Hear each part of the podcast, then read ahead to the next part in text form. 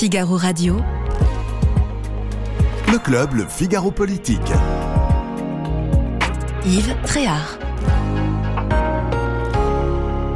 Heureux de vous retrouver. Ça faisait longtemps que j'étais pas sur ce plateau. Eh bien, écoutez, euh, bienvenue au club euh, Le Figaro Politique, avec euh, aujourd'hui bien un programme qui est un peu particulier parce qu'on va aussi évidemment parler un peu de l'actualité internationale qui est, comme vous le savez, dramatique. Alors, le premier sujet, ben, on se posera la question de savoir si, compte tenu des déclarations de la France insoumise et notamment de Jean-Luc Mélenchon, eh bien les partis de la gauche, les partis de gauche dits du gouvernement, euh, de gouvernement, doivent euh, ou pas quitter la Nupes. Ça n'a pas l'air d'en prendre le chemin.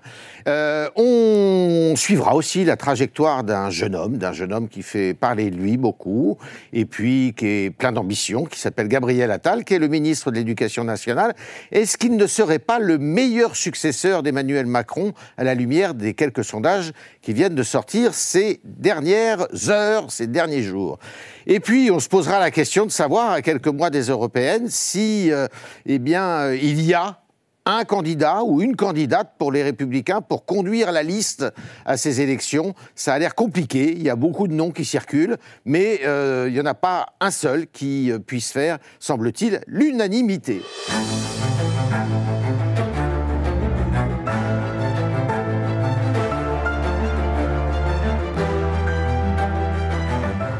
Avec Julie Dantraube, grand reporter au Figaro Magazine, qui est avec nous, avec Sophie Dravinel, qui est grand reporter également, d'ailleurs, au Figaro au service politique du Figaro.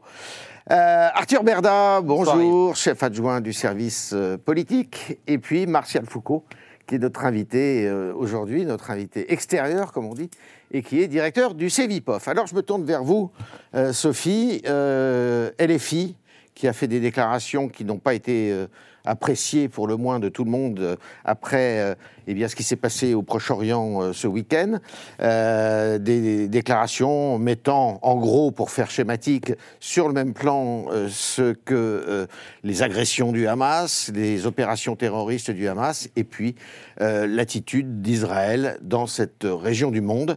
Est-ce que la gauche et la NUPES va résister à cette espèce de secousse de ce séisme euh, qui est né de ces déclarations Écoutez, il faut d'abord se poser la question de savoir si la NUPES préexistait à cette euh, attaque terroriste euh, qui est intervenue ce week-end. C'est-à-dire que la NUPES était déjà en état de mort quasiment programmé ah en raison des européennes. par l'explosion des listes, on en a parlé beaucoup ici déjà. Sur des affaires de politique interne en France, évidemment, les déclarations de Jean-Luc Mélenchon, celles aujourd'hui euh, de Mathilde Panot, qui est la présidente du groupe des Insoumis euh, à l'Assemblée et qui a refusé de qualifier euh, le Hamas de groupe terroriste, justement, a encore fait monter la tension. Elle a été obligée ces dernières heures de, modifier pour essayer de trouver cette espèce d'équilibre qu'il cherche voilà, à établir entre justement entre les les deux, les deux. Euh, et, elle euh, s'est empêtrée, en fait. On voit bien qu'ils sont dans une situation complètement euh, ils se sont vraiment isolés, y compris avec le NPA, mais en revanche... Ça, c'est le nouveau parti anticapitaliste. Si vous voulez, on va, on, va, on va les écouter un petit peu pour se remettre un peu dans le, dans le, dans le paysage. J'ai une position qui est ferme, qui est claire et qui ne suppose pas la moindre atténuation de ma part. Simplement, je vous dis une chose, c'est que Parfois, l'union est un combat. Parfois, effectivement, il faut faire respecter une parole. Et moi, ce que je veux faire aujourd'hui, ça n'est pas m'aligner sur une position qui ne serait pas la mienne, c'est de faire en sorte que toute la gauche rejoigne une position qui est une position de raison et de responsabilité. Le terrorisme n'est à aucun moment acceptable. Il ne peut pas y avoir la moindre, ambiguïté vis-à-vis de la France insoumise. Or, les alliances, elles, existent toujours dans le cadre de la NUPES. Jérôme Gage, pour qui j'ai beaucoup d'amitié et de tendresse, est qu'un garçon euh, courageux, mais il était favorable à une liste d'union au moment des européennes hmm. euh, euh, avec les filles. Je crois que ça ne sera plus le cas, et tant mieux. plus d'actualité. Il, il doit y avoir un cordon sanitaire à l'égard de la France insoumise et de ses positions, de la violence de son discours. Judith, euh, on entend Manuel Valls, mais qui n'est plus au Parti Socialiste, et on entend Boris Vallot qui dit, certes, mais il faut garder la Faure, hein. coalition et il faut rester dans euh, la coalition de la NUPES. Absolument. Euh, D'ailleurs, je trouve que la déclaration que vous venez de passer euh, d'Olivier Faure montre qu'il n'a pas du tout envie de quitter la NUPES, qui est en fait sa garantie de survie électorale. Lui particulièrement fort, là où il est élu, il doit son siège à la NUPES. Il y a une étiquette NUPES euh, sur son fauteuil de député. Mais je trouve qu'il y, y a même une, une question intéressante à se poser en amont euh, de la survie euh, de la NUPES, c'est est-ce que le groupe La France Insoumise, est-ce que le parti La France Insoumise, euh, soumis à des tensions énormes, euh, va y résister? Parce qu'on parle de Mathilde Panot euh, et de sa position, mais euh, plusieurs tendances se sont dessinées ces derniers jours et même ces dernières heures entre Daniel Obono qui a rédigé le communiqué euh, qui a fait scandale euh, à juste titre, Ça et François. Ruffin, par exemple, qui Ça lui, qui lui a absolument euh, condamné euh, les attaques terroristes euh, en prononçant le mot euh, sans aucune gêne et en l'assumant. Arthur? Oui, Est-ce que ce que dit Judith, est-ce que la, la France insoumise va pouvoir rester euh, unie? Ah, je, je- je crois que je, je vais d'abord repartir, si, si vous me permettez, de votre question Ouais. d'origine, qui était la gauche de gouvernement Ouais. peut-elle cohabiter, continuer de, de cohabiter avec euh, LFI au sein de la NUP Et puis ensuite, on se demandera si euh, euh, la, la LFI de gouvernement. Alors répondez d'abord à la deuxième, à la deuxième euh, question. Bah, Est-ce qu'au sein de LFI, il y a une, une LFI plus contestataire et une LFI qui est amenée à rejoindre la gauche de gouvernement Euh, euh, Si j'osais, je vous dirais que on verra, l'avenir nous dira si ce schisme euh, aura lieu. En attendant, il y a d'abord un schisme qui devrait avoir lieu, qui pourrait avoir lieu. euh, C'est celui entre la gauche, les gauches de gouvernement. Elles sont trois. hein. Elles sont plutôt deux et demi. C'est le Parti socialiste, euh, euh, euh, les écologistes, EELV, qui changeront d'ailleurs bientôt de nom, et puis de temps en temps le Parti communiste. Euh, LFI est venu se greffer à cet ensemble-là. Pourquoi? Parce que les trois ont fait un score désastreux à la présidentielle. Rappelons-le, hein. le PS, c'est euh, 1,75%, je crois, je parle sous le contrôle de Sophie. Ouais. Euh, les communistes, c'est deux fois plus. Dit comme ça, c'est extraordinaire, mais c'est 3%. Et puis, euh, les écologistes, c'est moins de 5%, quand on sait que l'écologie est aujourd'hui un enjeu capital. Donc, il y a ces trois partis dits de gouvernement qui sont faiblissimes dans le paysage politique. Et puis, il y a Jean-Luc Mélenchon qui a fait, on le rappelle, 22%. Pourquoi j'insiste là-dessus? Parce que c'est ça qui, aujourd'hui, est la matrice de cette NUP. C'est que Mélenchon, il a réussi le tour de force de tordre le bras aux trois autres partis de la gauche de gouvernement et qu'aujourd'hui, ils se sont en effet soumis à la France insoumise. Et c'est un petit peu une, sorte de perfusion dont ils savent que s'ils se l'arrachent, leurs chances de vie ou de survie sont quasi nulles. Et Jean-Luc Mélenchon, il a conscience de ça. Et c'est pour ça aussi qu'il. Vous voyez que toute la gauche s'est élevée contre lui, il n'a pas bougé d'une virgule dans sa position sur le sujet. Alors, Martial Foucault, il y a quand même un paradoxe en, fonction de ce que vient de dire d'ailleurs euh, Arthur là, à l'instant et d'une certaine façon Judith, c'est que effectivement, si on les prend euh, hors de la Nupes, ces communistes, ces socialistes, voire ces écologistes, ils sont plutôt assez faibles, et néanmoins, on prend les élections euh, européennes, les projections en sondage qui sont euh, aujourd'hui disponibles, et on s'aperçoit que séparés, ils sont plus forts que unis. Comment vous expliquez ça? Oui, ça peut paraître paradoxal, mais il n'y a, pas de surprise. En fait, ce qui va se passer pour les élections européennes, ça ressemble beaucoup à certains nombres de scrutins locaux. Ouais. C'est-à-dire là où il y a euh, finalement une multiplicité, euh, j'allais dire, de chefs de file, de porte-étendard euh, du PS, Parti communiste, des Verts, euh, en général, ça réussit plutôt bien pour les élections locales. Pour les élections européennes, le mode de scrutin étant différent, jusqu'à présent, la France insoumise est très embarrassée sur les, les élections européennes parce que les enjeux qui y sont débattus euh, l'éloignent de son électorat traditionnel. Et ce qui est très intéressant depuis euh, euh, les attentats euh, de- du week-end dernier, c'est voir que peut-être, pour une fois, pour une élection européenne, les questions de politique étrangère, de politique internationale seront débattues. Et là, c'est pas la première fois où il y a une discorde entre LFI et les autres partis. Ça a été vrai pour la guerre en Ukraine. hein, Souvenons-nous des positions alambiquées de Jean-Luc Mélenchon euh, vis-à-vis de la Russie. Souvenons-nous aussi d'une position qui n'est pas très claire de la France insoumise dans le conflit entre la Chine et Taïwan.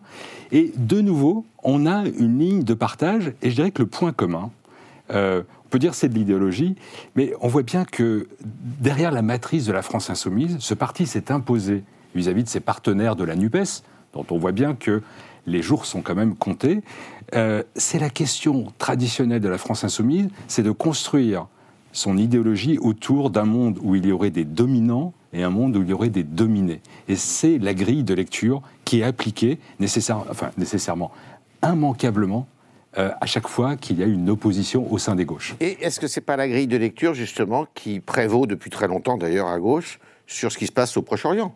Entre des euh, Israéliens présentés comme des dominants, et des Palestiniens qui sont présentés comme des dominés. Absolument, c'est ce qui se passe. Et d'ailleurs, c'est pour ça qu'il y a un euh, parlementaire euh, du groupe des Insoumis, Rodrigo Arenas, qui a pris la parole hier pour dénoncer cela en disant qu'on ne peut pas choisir, on ne peut pas choisir les victimes selon le camp que l'on préfère. Enfin, cette espèce de dénonciation, justement euh, de ce que de, de ce de ce choix idéologique, profondément idéologique des, insoumis dans la guerre israélo-palestinienne, dans les tensions qu'il y a.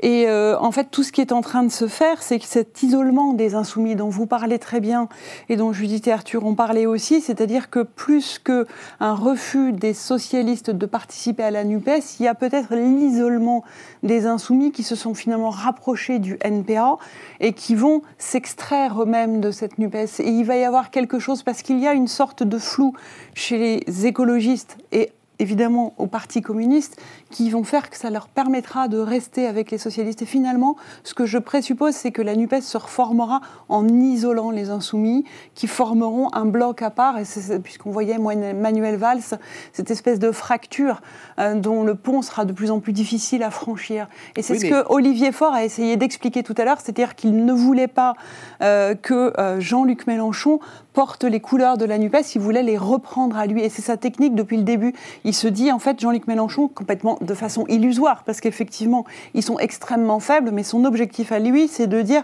c'est nous qui allons attirer les troupes de la NUPES, parce que les 22%, ça n'était pas le vote de Jean-Luc Mélenchon au sens du vote des insoumis, mais c'était le vote de ceux qui sont allés vers le plus fort, qui était à l'époque Jean-Luc Mélenchon.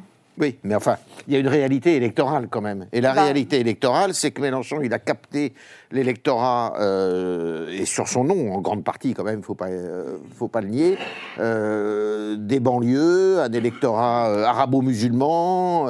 et cet électorat-là, me semble-t-il, il est quand même assez compatible aussi, ou assez peu compatible plutôt avec euh, Israël et, ce qu'on est-ce qu'on peut considérer comme aujourd'hui au cœur du sujet euh, de l'actualité internationale? Oui, alors euh, dans l'électorat, dans les électeurs de Mélenchon à la présidentielle et aux législatives, il y a cet électorat que vous décrivez, mais il y en a un autre qui est un électorat euh, de, de, cadres moyens, euh, assez, diplômés, de, profs, euh, un électorat de gauche, mmh. tout simplement, qui ne vient pas grâce aux thèses. Alors hier, j'aurais dit islamo-gauchiste de Jean-Luc Mélenchon. Aujourd'hui, après les déclarations de Mélenchon, notamment sur la manifestation de soutien à Israël, mmh. où il a tweeté euh, vous l'avez peut-être vu, euh, le CRIF a obligé euh, la France à se euh, soumettre euh, à la, au soutien, enfin, à rallier le soutien à, la, à, la, politique, au gouvernement d'extrême droite euh, d'Israël. Donc c'est là, on est dans le fantasme du complot juif, avec le, le CRIF qui oblige, on ne sait pas comment, et le, fantasme du complot juif, c'est pas la première fois que Mélenchon s'en prend au CRIF. Hein. il l'avait dit au moment où Corbyn euh, chef des travaillistes britanniques, s'était fait euh, éjecter de son parti pour antisémitisme euh, précisément. Il avait écrit sur son blog qu'on ne compte pas sur moi pour les génuflexions devant les oukases du CRIF. Donc c'est obsessionnel chez lui. Et, et parler d'un groupe qui se trouvait le Conseil représentatif des institutions juives de France comme assez influent assez puissant pour déterminer euh, la politique de la France, c'est un des fondements de l'antisémitisme.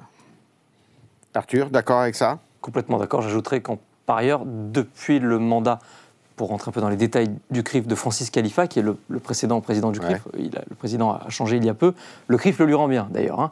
Euh, Jean-Luc Mélenchon et la France Insoumise ne sont plus invités à ce qui était le rendez-vous, la vitrine traditionnelle du CRIF, qui est en réalité un appel aux dons principalement, qui est leur dîner annuel. Euh, la France Insoumise en est exclue au même titre que le Front devenu euh, Rassemblement National. Donc en effet, euh, il y a ce discours de, Jean-Luc Mélenchon que le CRIF a très bien compris et qui désormais le lui rend bien en ayant exclu Jean-Luc Mélenchon de l'arc républicain. Vous savez, ce, ce thème très cher à, à- à notamment à, à Elisabeth Borne. Je voulais simplement revenir en deux mots sur la logique dont on parlait tout à l'heure, qui est cette logique de euh, oppresseur, opprimé, euh, dominant, dominé, etc.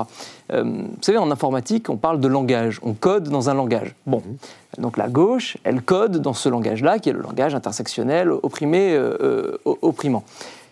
Et puis en informatique, parfois, il y a des bugs. Eh bien, la gauche aujourd'hui, cette gauche-là en tout cas, est confrontée à un bug sur cette question des minorités, puisque elle a elle-même instauré une concurrence victimaire ou prétendument victimaire de ces euh, minorités sur la question homosexuelle, par exemple. Puisque si l'on considère que euh, les populations arabo-musulmanes euh, euh, en général, et qu'en l'occurrence euh, les Palestiniens sont des opprimés, qu'en est-il au sein de ces opprimés, de ceux qui sont eux-mêmes opprimés, à savoir les, personnes LGBT euh, dont on entend et dont on lit euh, des histoires euh, abominables hein, pour ce qui concerne euh, euh, le territoire de Gaza euh, et autres. Et donc c'est là que le logiciel de cette gauche intersectionnelle rencontre un bug, et c'est là que l'on en voit toute l'hypocrisie et toutes les limites surtout en réalité. Oui, mais le, le gros bug depuis les attentats, c'est que, euh, à part la France insoumise, personne ne conteste qu'Israël est la victime. Et d'ailleurs, ça a suscité euh, une anim- unanimité euh, rare euh, dans Et l'opinion- internationale. Dans l'opinion française, d'abord euh, au niveau euh, international ensuite, et dans la classe politique française.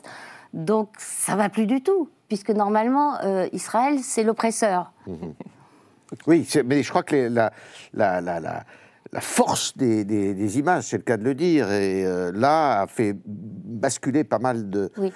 regards. C'est pour hein. ça que je vous disais que le, le, le, le- le substrat euh, euh, antisémite, islamo-gauchiste, qui est de plus en plus véhiculé par Mélenchon lui-même au sein de la France insoumise, va, à mon avis, réduire son électorat euh, à une frange beaucoup plus étroite euh, que les voix qu'il avait réussi à attirer par des thèmes euh, sociaux, par des thèmes euh, révolutionnaires, par des thèmes de gauche traditionnels. On n'a pas encore de sondage depuis les attentats contre Israël sur les intentions de vote aux européennes, mais je pense qu'il y a fort à parier Je que Alors, Sans vouloir faire offense à notre invité extérieur, et j'en termine par là, je crois qu'il y en aura bientôt un dans les colonnes du Figaro. Alors, Ça- Martial, Mar- Mar- Martial Foucault, euh, en guise de conclusion sur ce sujet-là, qu'on réponde à la question euh, initiale qui a été posée, est-ce que les partis de gouvernement à gauche peuvent espérer avoir un avenir et peuvent vivre sans la NUPES? Ou doivent sortir de la NUPES? Oui, euh, ils, peuvent avoir un avenir. Euh, combien de temps cela prendra-t-il? Euh, nul, nul ne le sait. Est-ce que les partis de gauche peuvent faire mieux sans la NUPES? Je pense que le scrutin européen n'est pas le bon scrutin pour Ouais, vérifier euh, la, la force, la présence des partis de gauche reconstitués euh, euh, dans l'espace national. Et, et je rajoute deux éléments très, très, très brefs. Euh, on, on a regardé en 2022 la composition religieuse de l'électorat des candidats. Sur l'électorat qui se déclare, ce sont des enquêtes déclaratives de confession musulmane, le premier parti des musulmans en 2022, c'était l'abstention. Premier Oui, bien parti. sûr. Ensuite, le candidat Jean-Luc Mélenchon a recueilli 40%, hein, j'arrondis, des électeurs euh, qui se déclaraient euh, et qui votaient euh, euh, musulmans. Et, et c'est quand même une évolution parce que en 2012, François Hollande avait eu la majorité du vote euh, des musulmans. Donc, on voit bien qu'il y a une évolution. C'est-à-dire que cette question d'identité par rapport au conflit israélo-palestinien ne suffit pas, et ça pose quand même la question, est-ce que c'est une stratégie électorale, ces déclarations? Euh, Je ne suis pas certain que euh, ces sorties suffisent à rassembler ou à élargir la base électorale euh, des Français de confession ça musulmane. ça va même les éloigner. Parce qu'à mon avis, parmi les musulmans de France, ce serait une grave erreur de considérer qu'ils sont tous antisémites. Oui, et c'est là où il faut regarder les générations, parce qu'on n'a pas le même comportement sûr, des jeunes musulmans et des plus anciens musulmans. Bien sûr. Alors, dans ce contexte-là, eh bien, il y en a un qui est en train de percer quand même dans le paysage politique. Ça fait un moment qu'on le regarde, mais il s'appelle Gabriel Attal et non pas euh, Sylvain Attal comme l'acteur. Parfois, on fait la confusion. Euh, Gabriel Attal, qui est ministre de l'Éducation nationale, qui est donc un, un jeune trentenaire, et euh, deux sondages. Un sondage dans le Figaro Magazine qui montre que eh bien, sa popularité a augmenté euh, ces derniers temps, puisqu'il arrive en troisième position, je crois, euh, derrière euh, euh, Philippe. Monsieur Édouard Philippe et Marine Le Pen. Et puis un sondage IFOP dans le journal du dimanche de ce dimanche dernier qui montre que pour succéder à euh, Emmanuel Macron, bah, ça serait peut-être le meilleur, d'après ce sondage, devant, encore une fois, Édouard Philippe et euh, cette fois Gérald Darmanin. Je crois qu'il a 8 points d'avance sur Gérald Darmanin. Ainsi que Bruno Euh. Et euh, alors, Gabriel Attal, il faut miser dessus ou pas, euh, Sophie? Eh bien, écoutez, visiblement, les Français ont l'air d'apprécier euh, les derniers gestes qu'il a posés en matière de recrutement des profs, de harcèlement, de lutte contre le Bon, harcèlement. C'est dû à son scolaire. action politique. hein. C'est son action politique qui ressort le Il plus. y a deux choses de chez lui, parce qu'il y a aussi... euh, Évidemment, son histoire, il y a son, son- son historique au sein du gouvernement, son positionnement. Mais je pense que ce qui mobilise le plus, en tout cas les Français aujourd'hui, euh, qui ont donné euh, leur vote euh, à ce jeune homme, puisqu'il n'a que 34 ans effectivement, et c'est justement aussi sur les questions de laïcité. Euh, et notamment euh, ses discours aussi sur l'abaya, sur le port de l'abaya. Euh, et c'est tout ça qui fait monter, euh, je crois même qu'il avait parlé d'uniforme, qu'il essaye d'imposer l'idée que ça puisse être une solution dans les établissements scolaires. Je pense que ça joue beaucoup auprès d'une population qui est justement très sensible, hein, on le voit dans les enquêtes aux questions d'éducation, de laïcité évidemment, et euh, euh, de volonté aussi, puisque c'est son action, euh, de vouloir redresser le niveau scolaire. Donc pour moi, tout cela appartient beaucoup euh, à son action euh, au sein, enfin dans sa mission actuelle. Judith, oui. Et il a quand même réussi un, un tour de force. Gabriel Attal, rappelez-vous, il a, il a fait ses, ses déclarations contre le harcèlement euh, le week-end où Gérald Darmanin euh, faisait son premier euh, pré-meeting de la campagne présidentielle. Et il a complètement euh, occulté Gérald Darmanin, ce qui, pour quelqu'un qui est non seulement jeune, mais euh, qui était assez largement euh, inconnu de l'opinion française avant ces, ces épisodes-là, avant le harcèlement, avant la euh, est vraiment le signe qu'il a réussi très très bien déjà son entrée dans l'écurie des présidentiables. C'est ça. Euh, ce qu'on peut dire.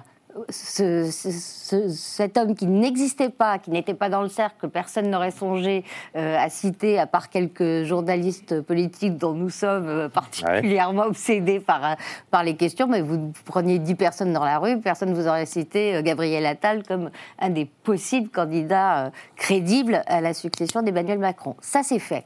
Et il l'a fait en un temps record.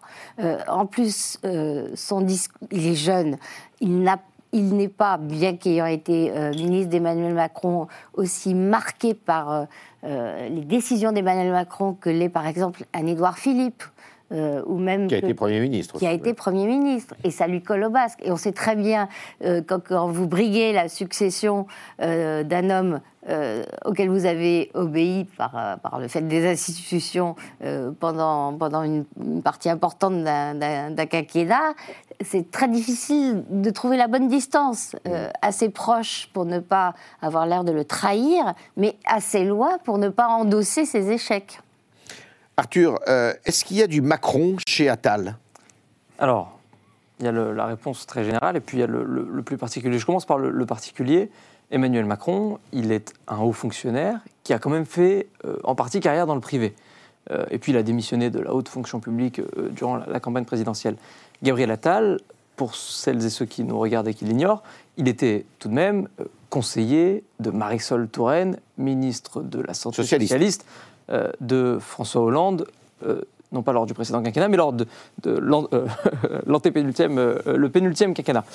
Euh, donc il a un parcours euh, euh, très militant, euh, euh, parcours d'un apparatchik quand même.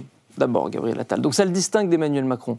Ensuite, ils ont un point commun, c'est que tous deux euh, viennent euh, du socialisme, euh, avec un grand S peut-être, et qu'aujourd'hui, tous les deux se font remarquer par leurs actions plutôt à droite. Hmm. Euh, Emmanuel Macron, qui est quand même ancien ministre de François Hollande, dont euh, la gauche n'a eu de cesse de, de dénoncer à corps et à cri la droitisation euh, depuis qu'il a été élu, eh bien Gabriel Attal, c'est l'un des bons élèves de la Macronie, et cette rentrée réussie, il l'a fait sur quels items Sophie les a rappelés tout à l'heure? Le port de la baya à l'école, la lutte contre le harcèlement scolaire, le niveau des élèves et la, laï- la laïcité à l'école, et j'oublie l'uniforme.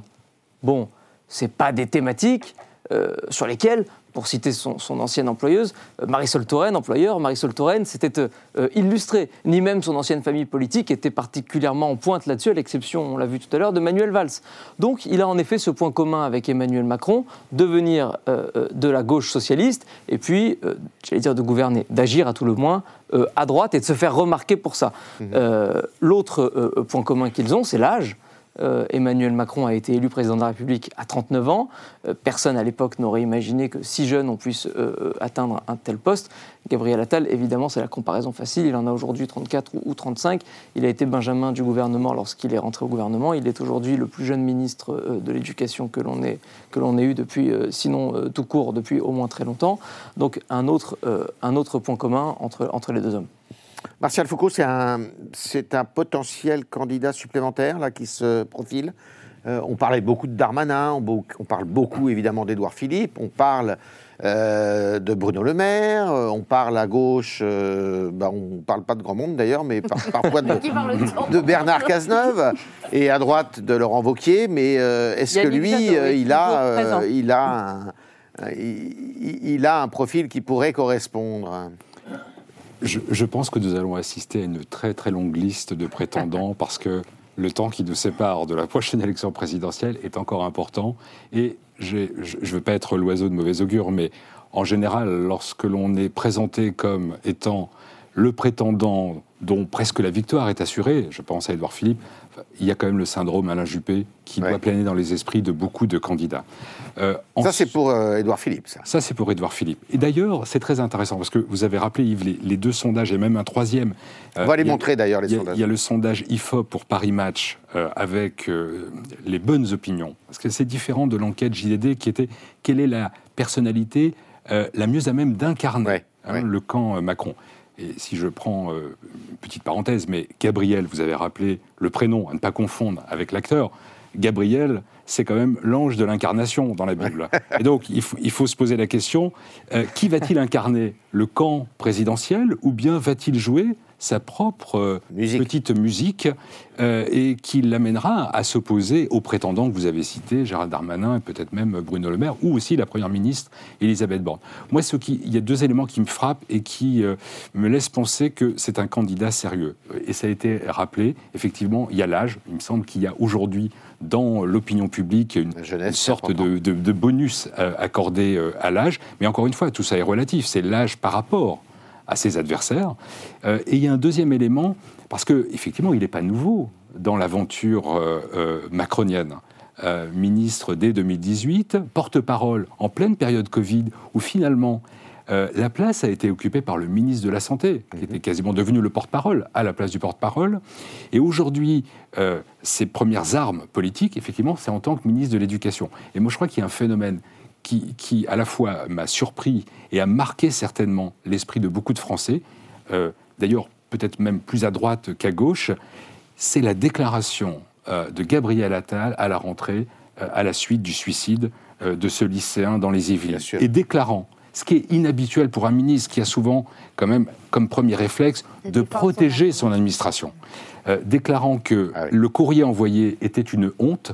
J'ai regardé euh, un certain nombre de déclarations. Je n'ai pas trouvé trace d'un ministre euh, parlant ainsi de son administration. Ouais. Donc, je, crois qu'il a, il a marqué effectivement les esprits bien au-delà euh, de son camp politique ou de son électorat naturel.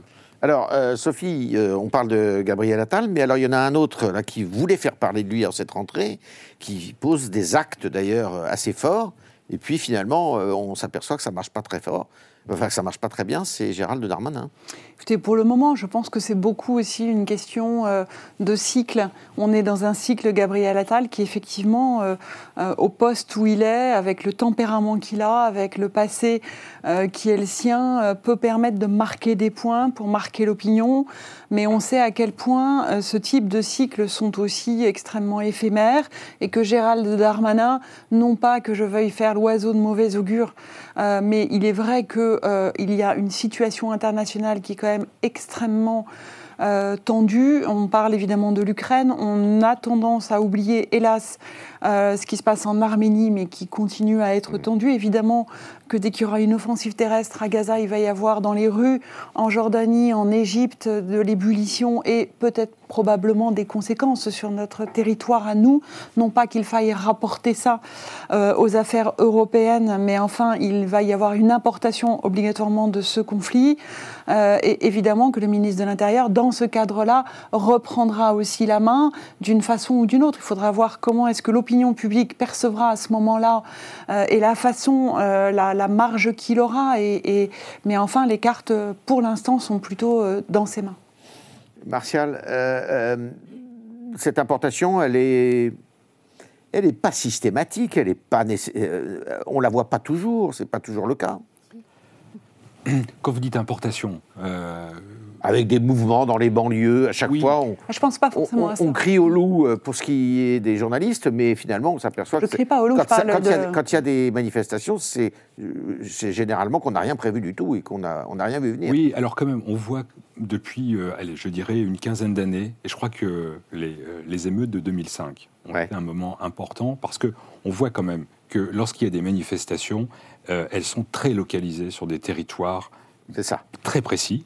Euh, je ne vais pas citer la longue liste des communes, mais euh, en Ile-de-France, on va retrouver également dans la région euh, le Grand Lyon et un peu moins d'ailleurs à Marseille.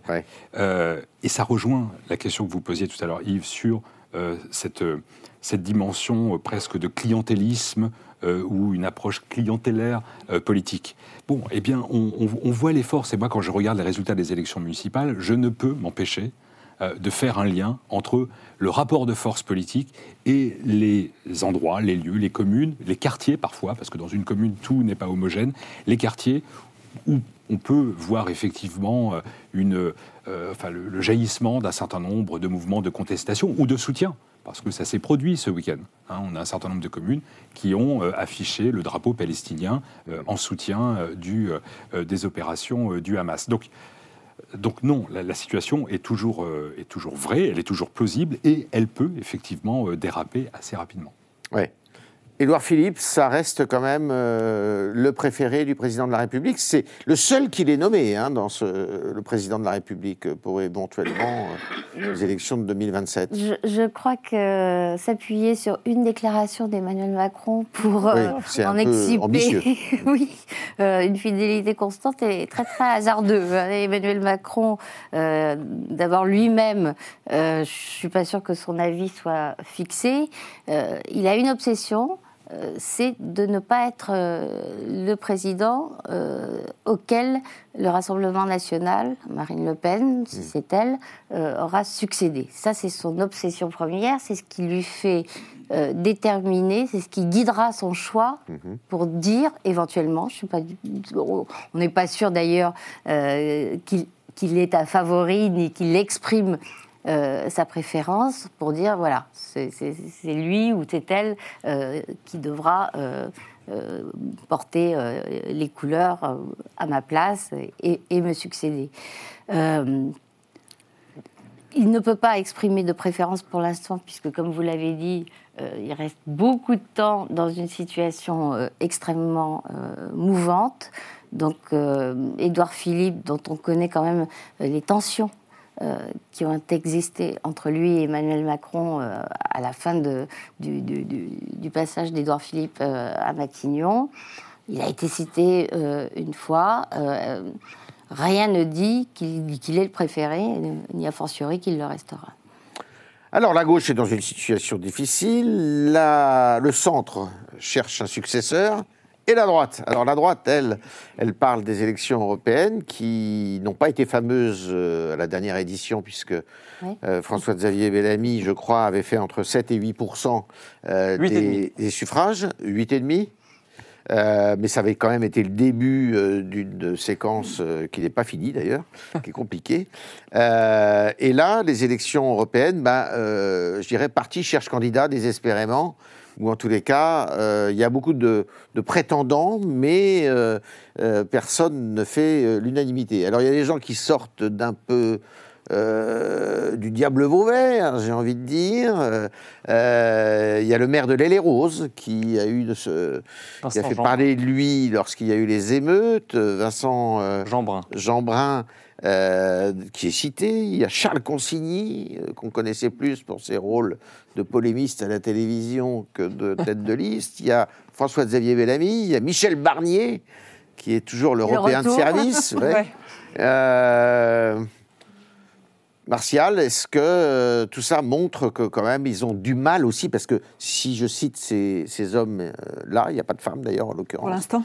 Euh, pour l'instant, c'est pas tous la même incarnation, la même ligne, la même. euh, Ils ont du mal à se faire une place. Oui, et euh, bon, on, on est à huit mois du scrutin. On pourrait dire c'est c'est trop tôt pour euh, dévoiler euh, l'arme secrète du candidat ou de la candidate qui permettrait euh, de, de créer cet effet surprise. hein. ça compte quand même pour une élection européenne. Et souvent, on voit bien que pour une élection européenne, vous l'avez cité pour l'ancienne tête de liste, François-Xavier Bellamy, qui n'avait pas eu, à l'exception de ses responsabilités dans la ville de Versailles, mais n'était pas un acteur euh, qui avait une tribune nationale très, euh, très, très grande. D'ailleurs, il était plus souvent euh, à la radio dans des émissions euh, intellectuelles que Ouais. dans des tribunes ou dans des meetings. Moi, ce qui me frappe aujourd'hui pour la droite, c'est- la chose suivante. C'est-à-dire que on pensait que le moment de tension euh, lors de la désignation du patron des Républicains, avec la, la ligne Eric Ciotti, allait en quelque sorte enjamber tranquillement les élections européennes pour préparer les échéances présidentielles. Et que ces élections européennes, finalement, ne comptaient que pour peu hein, dans la trajectoire et, la vie de ce parti. Là, on se rend compte qu'on commence à assister à des batailles, euh, parfois à peine dissimulées, sur des lignes, avec les noms que vous avez cités euh, à l'instant, Yves, et qui euh, rappellent à la fois le combat qui s'est produit lors de la désignation d'Éric Ciotti. Euh, deuxièmement, on voit bien qu'il y a une droite, si on prend dans l'espace politique, la droite du Sénat et la droite de l'Assemblée nationale euh, ne sont pas toujours sur la Ouais. même ligne. Ah ouais. Et je pense que la réélection de Gérard Larcher à la tête du Sénat est probablement un acteur qui aura son mot à dire dans le choix de la désignation euh, de la personne qui conduira cette liste. Parce qu'aujourd'hui, euh, vraiment, on pourrait se dire naturellement, c'est François-Xavier Bellamy. Mais vous avez rappelé euh, le score de sa liste en 2019. Bon, ça ne lui donne pas non plus euh, des garanties très très fortes. Par ailleurs, le choix de cette tête de liste aura un rôle à jouer dans l'élection présidentielle. C'est-à-dire que ça doit être une personne qui parle la même voix du candidat qui sera retenu en, en- en 2027. Et qu'est-ce qui s'est produit en 2022 La voix Xa- François-Xavier Bellamy et la voix Valérie Pécresse, on ne peut pas dire qu'ils étaient d'accord sur beaucoup de choses. Mhm. Donc ça s'est fait un petit peu... euh, D'ailleurs, François-Xavier Bellamy a parrainé Éric Zemmour. Voilà. Ouais. Euh, donc, ils étaient d'accord. Voilà. donc il y, a des, gens- il y a des enjeux derrière le- la tête de liste euh, Qui dans nous la scène conduisent à la, à la présidentielle, oui, effectivement. Oui, parce Sophie. que le risque de dissonance, ça va être un risque de- de- de- d'affaiblissement encore de la droite. Et on a le sentiment qu'on est quasiment dans une primaire avec ces élections européennes, pas forcément déjà vis-à-vis euh, de la présidentielle encore que, mais aussi évidemment des municipales qui vont être comme une sorte de primaire elle-même euh, pour la présidentielle. Moi, ce que je vois vraiment, c'est la concurrence, parce que entre euh, le parti euh, d'Emmanuel Macron euh, ou, ou- ou d'Édouard Philippe, enfin euh, cette force centrale, et, euh, et, et cette droite qui n'en finit plus d'essayer de survivre, mais qui ne parvient pas à s'exprimer, encore plus avec euh, la présence d'Éric Zemmour et celle de Marine Le Pen. Quand on voit justement l'enquête euh, de la nouvelle du Cevipof sur la fracture française et le, ra- le rapport que les Français entretiennent avec le Rassemblement national, c'est frappant. La droite traditionnelle française est moribonde. Et c'est impressionnant. Et on va, à mon avis, le voir, l'observer de nouveau aux européennes. Et on est dans une sorte de primaire de savoir qui euh, du parti d'Emmanuel Macron ou apparenté prendra la main, parce qu'il n'y a aucune raison que les électeurs ne se disent pas, bon, euh, euh, au niveau européen, quelles sont les vraies différences? Mmh. Évidemment que la liste de Éric Zemmour, que celle de Marine Le Pen, va marquer quelque chose. Même à gauche, on verra des vraies différences. On parlait très justement tout à l'heure de la façon dont les écologistes vont se distinguer des insoumis, parce qu'il y a vraiment des grosses différences, évidemment, au niveau européen, au niveau de l'Ukraine aussi, au niveau, évidemment, du conflit israélo-palestinien, parce que les Verts européens ne sont pas non plus les Verts français. Enfin, on va pas revenir sur le débat. Évidemment que les socialistes, il y aura une différence, et ça va isoler les communistes et les insoumis qui sont sur la même ligne. À droite, on n'aura pas ça. Ça va être extrêmement semblable. Et du coup, évidemment, le candidat de la Macronie, quel qu'il soit, va prendre la main et euh, la droite traditionnelle est en train de... Il y a, il y a une problématique, Laurent Wauquiez. Euh, Oui. En fait, pour Laurent Wauquiez, il n'y a pas de bon choix, ou en tout cas pas de choix garanti. Euh, lui, il veut se préserver au maximum, donc il n'a aucune envie d'aller au casse-pipe. Mais quoi qu'il arrive, euh, s'il émerge ensuite comme patron de la droite, euh, il sera comptable euh, du résultat qu'aura fait la tête de liste aux européennes. Oui. Donc lui non plus, ah, lui il n'a pas intérêt à ce que la tête de liste fasse un trop bon score, parce qu'à ce moment-là on se dira bon bah il est pas mal ce type, Ça peut être, Ça- ça peut- ouais. ça- il peut peut-être peut porter nos couleurs à la présidentielle, mais si la, tête, si la liste LR s'effondre, il en sera comptable. Mhm. Oui. Moi, je rappellerai un point, parce que les élections européennes, au fond, sont jamais une élection agréable pour la droite. Ouais. Hein, Et depuis très longtemps. Euh, parce qu'au sein de la droite, il y a toujours eu deux courants. Il y a une division. hein. Et l'Europe a, a été source de conflits, de divisions, de Comme au PS, de Certes, mais je pense, je- moi je pensais que les choses s'étaient globalement euh, depuis, euh, allez, on va dire depuis l'élection de Nicolas Sarkozy, les choses s'étaient alignées sur la question de droite. Or aujourd'hui, moi je vois un phénomène interne et externe. Externe, on a réinstallé dans le débat politique français la question de la souveraineté, Voilà. souveraineté y industrielle, souveraineté Y économique. compris euh, par Emmanuel Macron. y compris par Emmanuel Macron. Donc ça, ça vient traverser et ça vient réveiller d'une certaine manière un certain nombre de courants au sein de la droite, les républicains. Pasqua. Et puis il y a un Millet. effet, euh, il y a un effet interne aujourd'hui, et vous, vous venez de l'évoquer, mais je, je- je rajoute ce point la ligne conduite ou la, la désignation de la tête de liste euh, doit nécessairement émerger dans un espace, j'allais presque embouteillé des droites en France.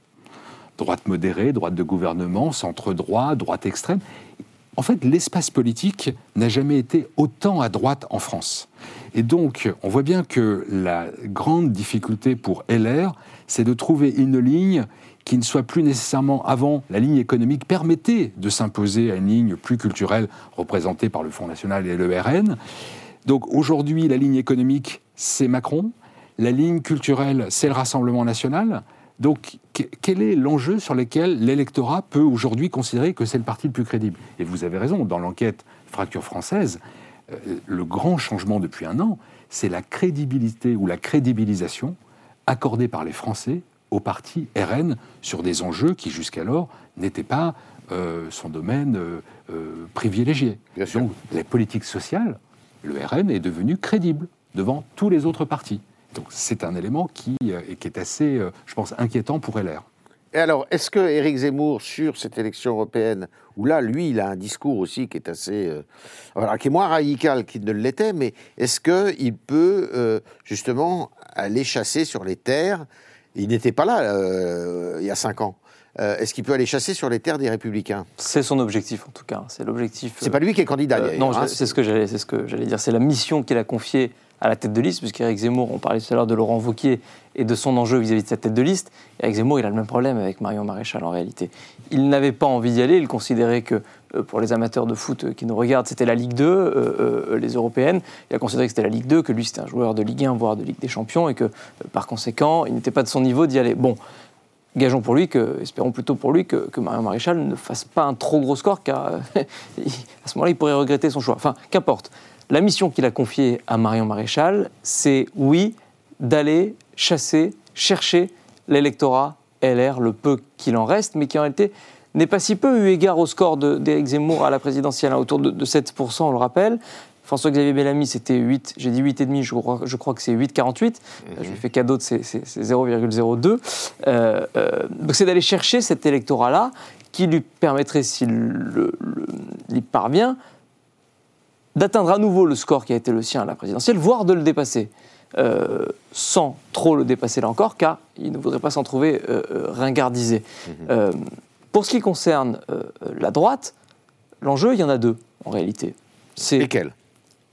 au mieux d'atteindre, sinon de faire mieux que le score des européennes de 2019, on vient de le rappeler.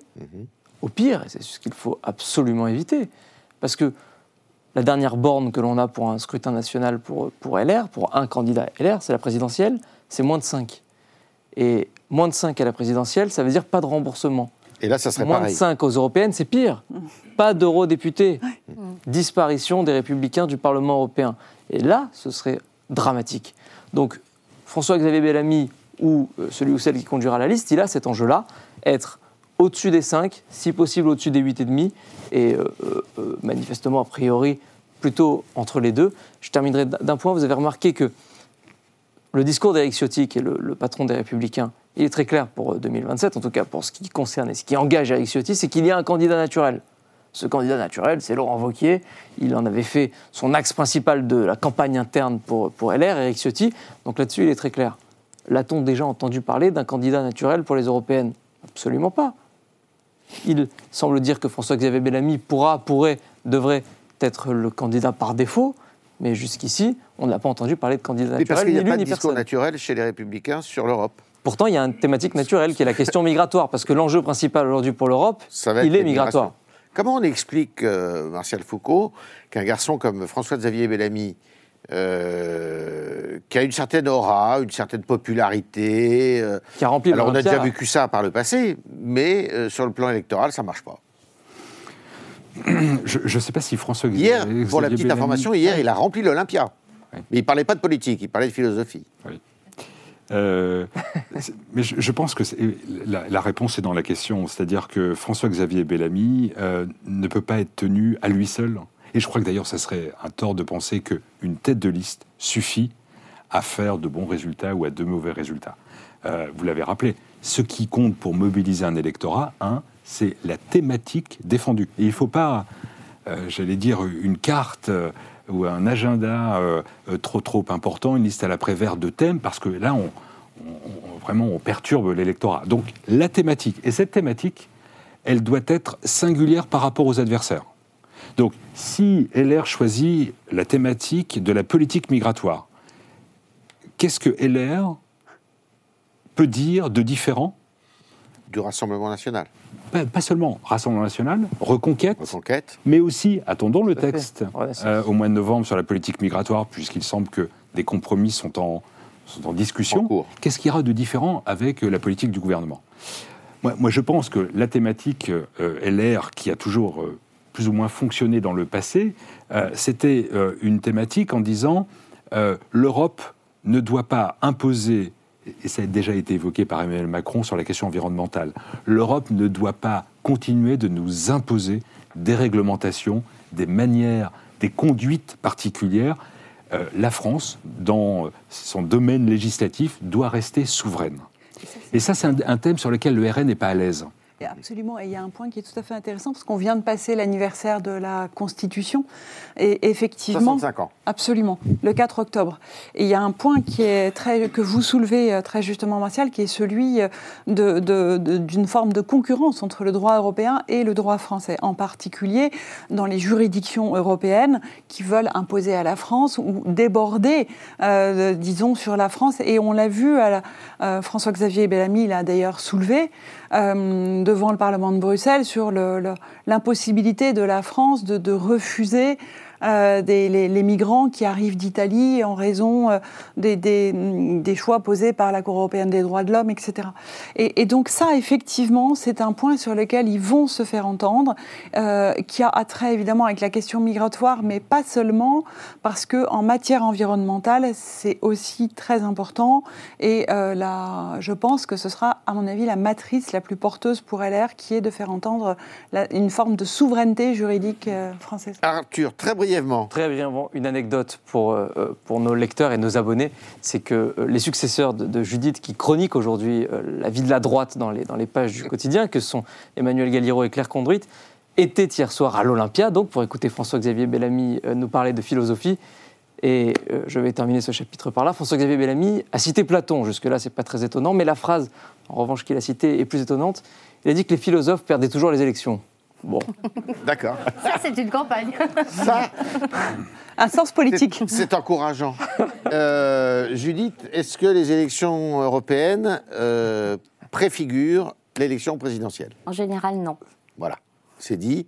C'est pas. En euh, particulier, par exemple, pour les écologistes qui font traditionnellement des très bons bons scores, scores. qu'ils ne retrouvent euh, pas euh, dans les élections jamais. présidentielles, et de très très loin. Et de très très loin.